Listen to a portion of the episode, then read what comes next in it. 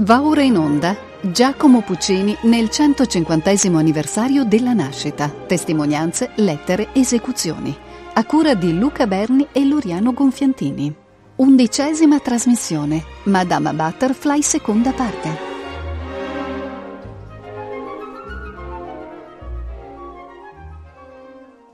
Apriamo questa seconda puntata della trasmissione dedicata a Madama Butterfly con una considerazione di carattere generale riferita alla protagonista. Nel momento estremo della rivelazione, il crudo vero, un'eroina di Bellini e di Donizetti si sarebbe persa, cancellata, è il caso di dirlo, in una dolce follia liberatoria affidata alle fioriture astratte del canto. Butterfly si uccide con un rituale arcaico, religioso, che la restituisce ma dopo una profonda maturazione umana, alla propria origine, alle radici assolute del suo sentire.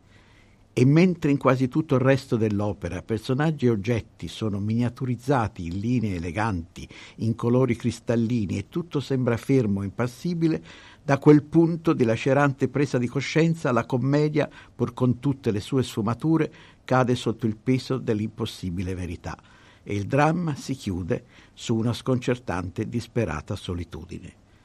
Puccini dunque sapeva di essere entrato con Butterfly dentro un cammino nuovo, difficile e oscuro, ne sono una prova ulteriore sul piano strutturale le varie revisioni cui sottopose l'opera, dalla prima edizione andata in scena alla Scala il 17 gennaio 1904, quella del presunto fiasco, alla seconda, frutto di un'accurata revisione che ebbe la sua prima trionfale rappresentazione al Teatro Grande di Brescia il 28 maggio dello stesso anno.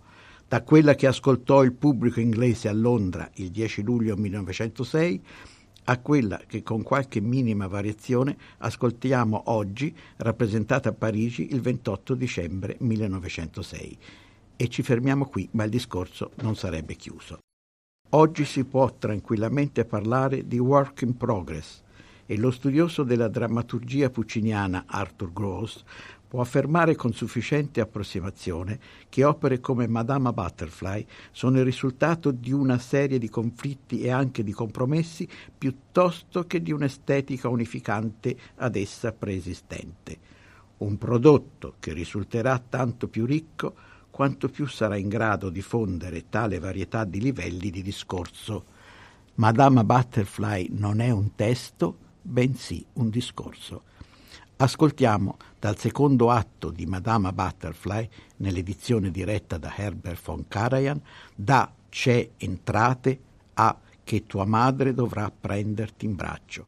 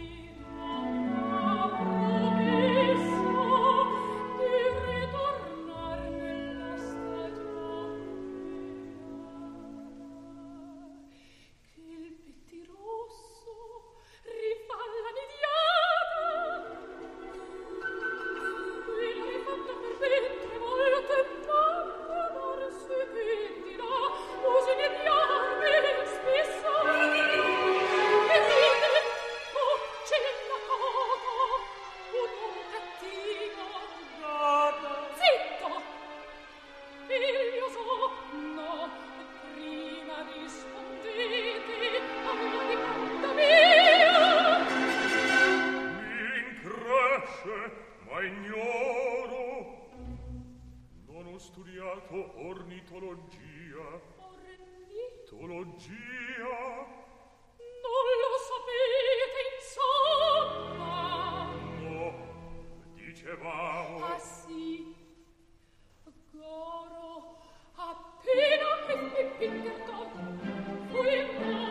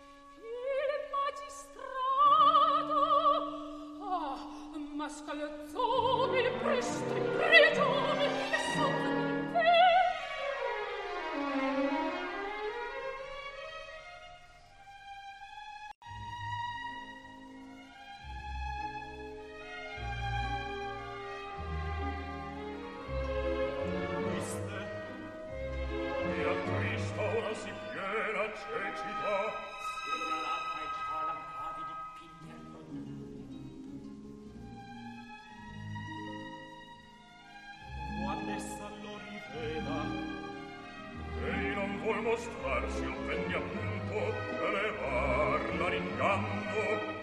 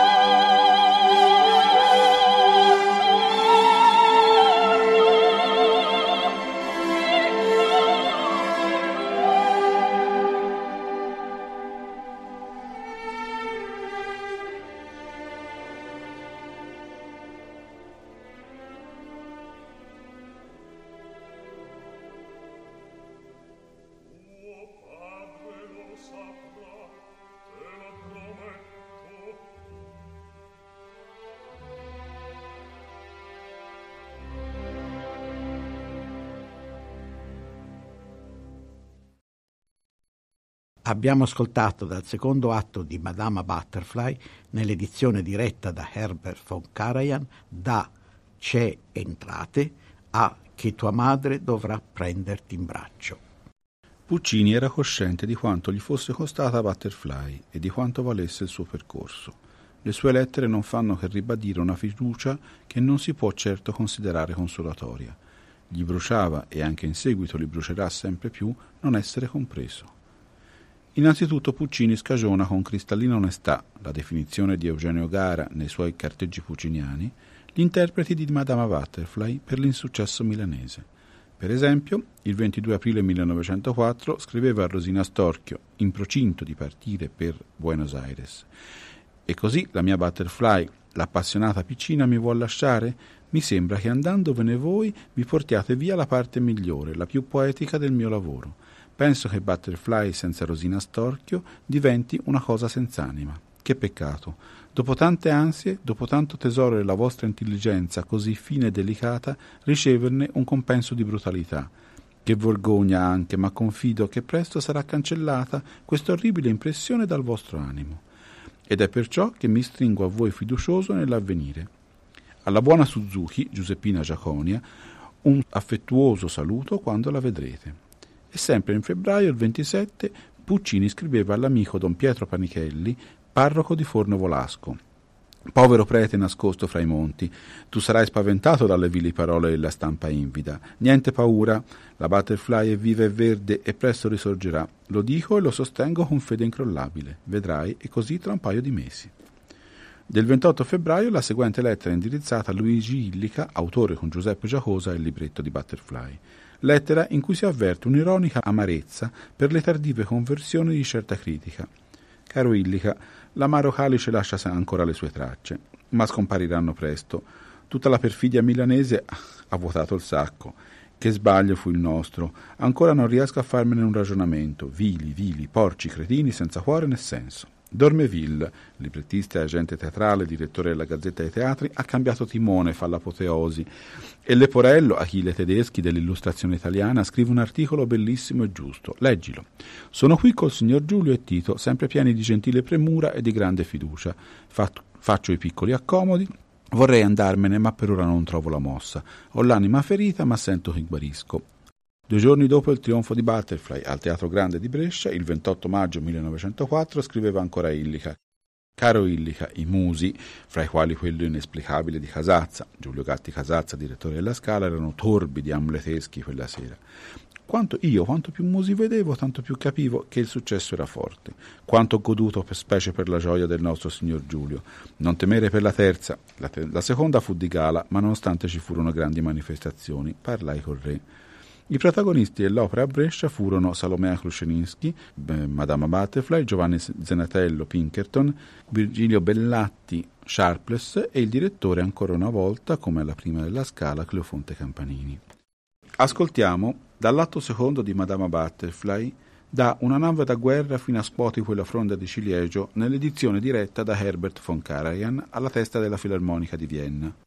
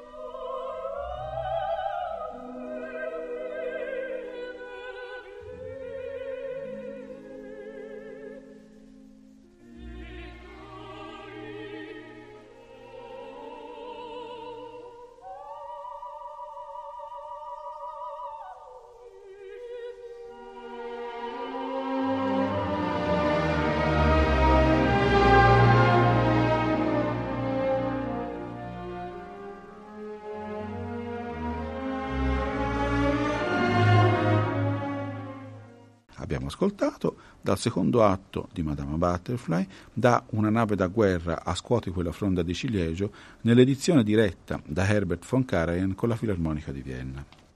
Ha scritto Mosco Karner che la prima parte del secondo atto di Madama Butterfly, nella quale la protagonista passa rapidamente attraverso una gamma di sentimenti contrastanti, rappresenta il più alto risultato pucciniano nel ritratto psicologico e nell'unità drammaturgico-musicale. In realtà siamo lontani, drammaturgicamente, dalla costruzione a tutto tondo dei grandi personaggi femminili del passato, fissati entro contorni in un certo senso immobili, l'incosciente giovinezza di Manon, l'innocenza altrettanto incosciente di Mimì, la convulsa passionalità di Tosca, quasi la recita di un sentimento eccessivo. Più esattamente sostiene Karner. Nella prima parte del secondo atto, che si svolge tre anni dopo il primo, Butterfly ha raggiunto la piena maturità e questo si vede soprattutto nelle due arie che la ritraggono nei due stati d'animo estremi, fervida speranza in un bel di vedremo e tragica disperazione in Che tua madre. La prima, cantata dappertutto in ogni occasione, è ormai talmente consunta dall'uso che nessuno pone mente alla sua musica squisita né alla finezza dei suoi valori drammatici. La seconda aria, Che tua madre, viene subito dopo l'accenno fatto dal console dell'abbandono di Pinkerton ed è diretta al figlio. È una delle più nobili invenzioni di Puccini scritta nella rara tonalità di La bemolle minore, è di una tristezza senza sollievo e questo probabilmente spiega perché non si ascolti mai fuori da teatri d'opera, sebbene sia più drammatica di Un bel dì vedremo. Come si può vedere, per esempio, negli struggenti salti d'ottava al morta verso la fine. Ascoltiamo sempre dal secondo atto Or viemmi ad adornar e coro a bocca chiusa nell'edizione dell'opera diretta da Herbert von Karajan.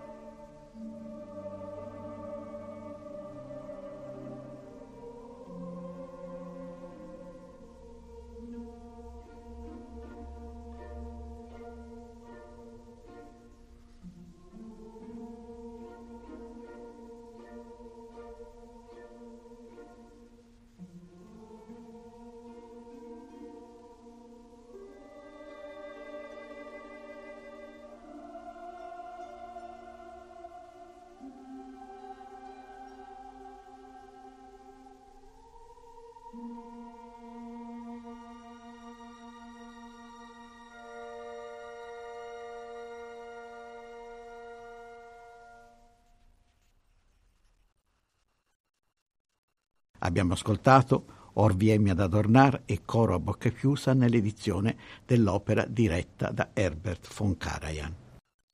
Se il personaggio di Chocho San, dal punto di vista drammaturgico e musicale, campeggia nell'intera partitura di Madama Butterfly, non è minore la cura con cui Puccini tratteggia i personaggi che condizionano la vicenda, anche i minori, Abbiamo già ascoltato come si svolge tutta la scena in cui il pretendente principe Yamadori si presenta con le sue offerte di matrimonio a Butterfly. Mosco Carner si sofferma acutamente su alcuni particolari. Enigmatica è la melodia ampia e commossa, di sapore tristaneggiante, con la quale Butterfly accoglie il principe che, secondo le didascalie, dovrebbe essere per lei soltanto un oggetto di scherzi, un seccatore che l'infastidisce con le sue proposte di matrimonio. Una cosa è certa. Dalla caratterizzazione musicale che Puccini dà del principe Yamadori non viene affatto fuori il personaggio ridicolo e grottesco del racconto di Long e del dramma di Belasco. Di passaggio si può notare che la Valse Land che accompagna il tè è il primo esempio di quella dolciastra musica da salotto che Puccini doveva scrivere per la sua operetta La Rondine. Tutto da sottoscrivere, meno questo giudizio, più chiuso che ingeneroso, riferito alla rondine. Nel Puccini maturo l'uso più frequ- sempre più frequente della cosiddetta musica di consumo è al contrario uno dei segnali della sua difficile modernità, del suo irreversibile appartarsi dalle regole di una tradizione che dimentica anche le proprie origini. Ascoltiamo da Madama Butterfly l'intermezzo nell'edizione diretta da Herbert von Karajan.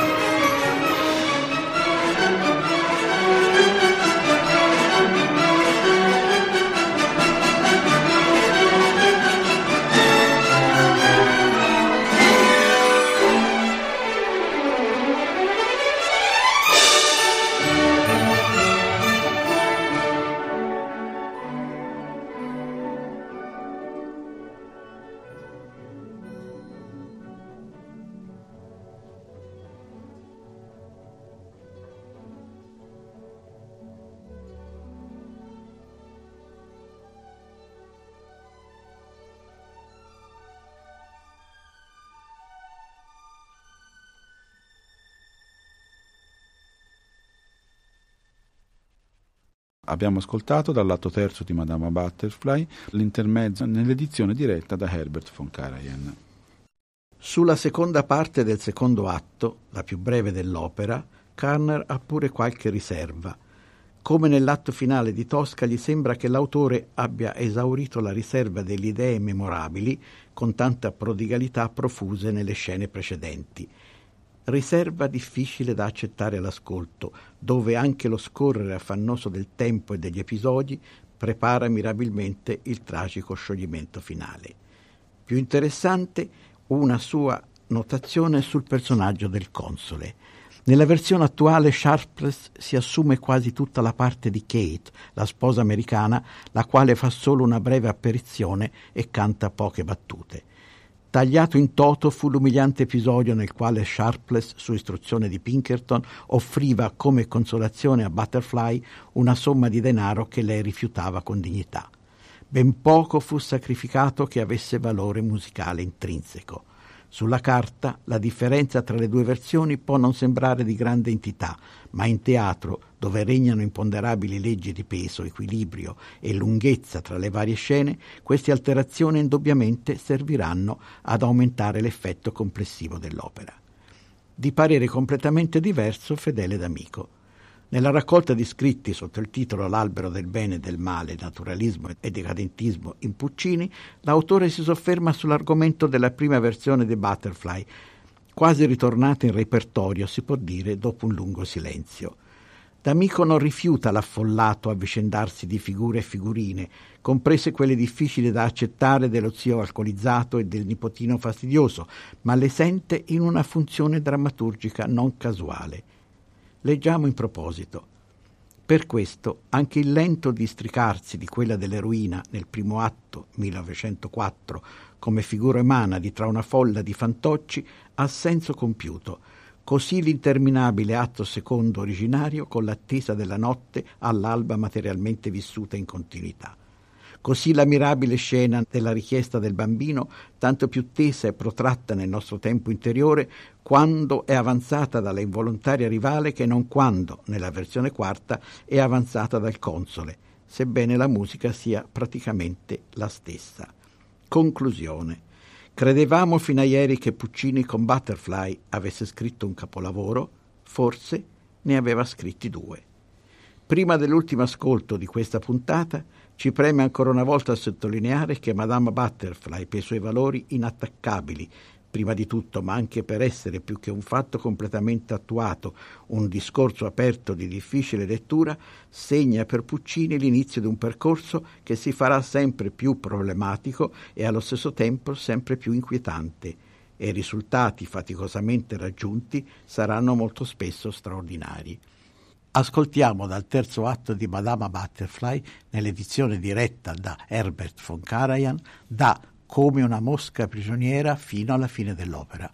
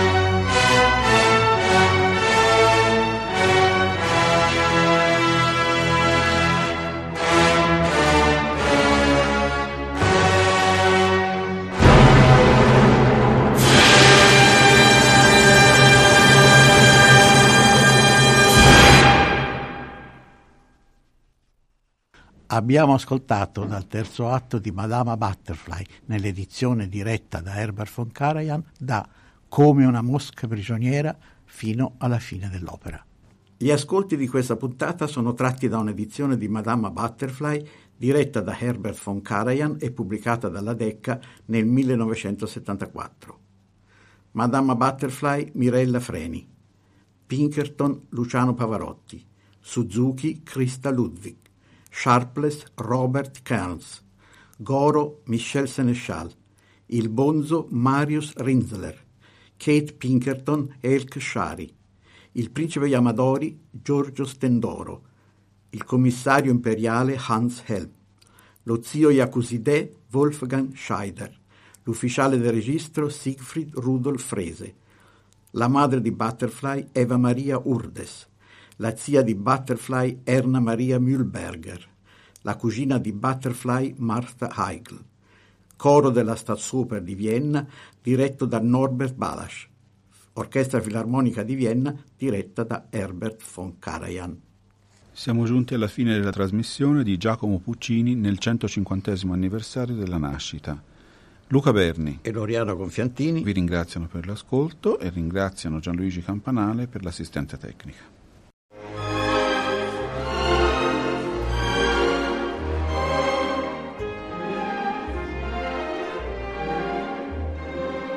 Abbiamo trasmesso Giacomo Puccini nel 150 anniversario della nascita, testimonianze, lettere, esecuzioni, a cura di Luca Berni e Loriano Gonfiantini. Undicesima trasmissione. Madama Butterfly seconda parte.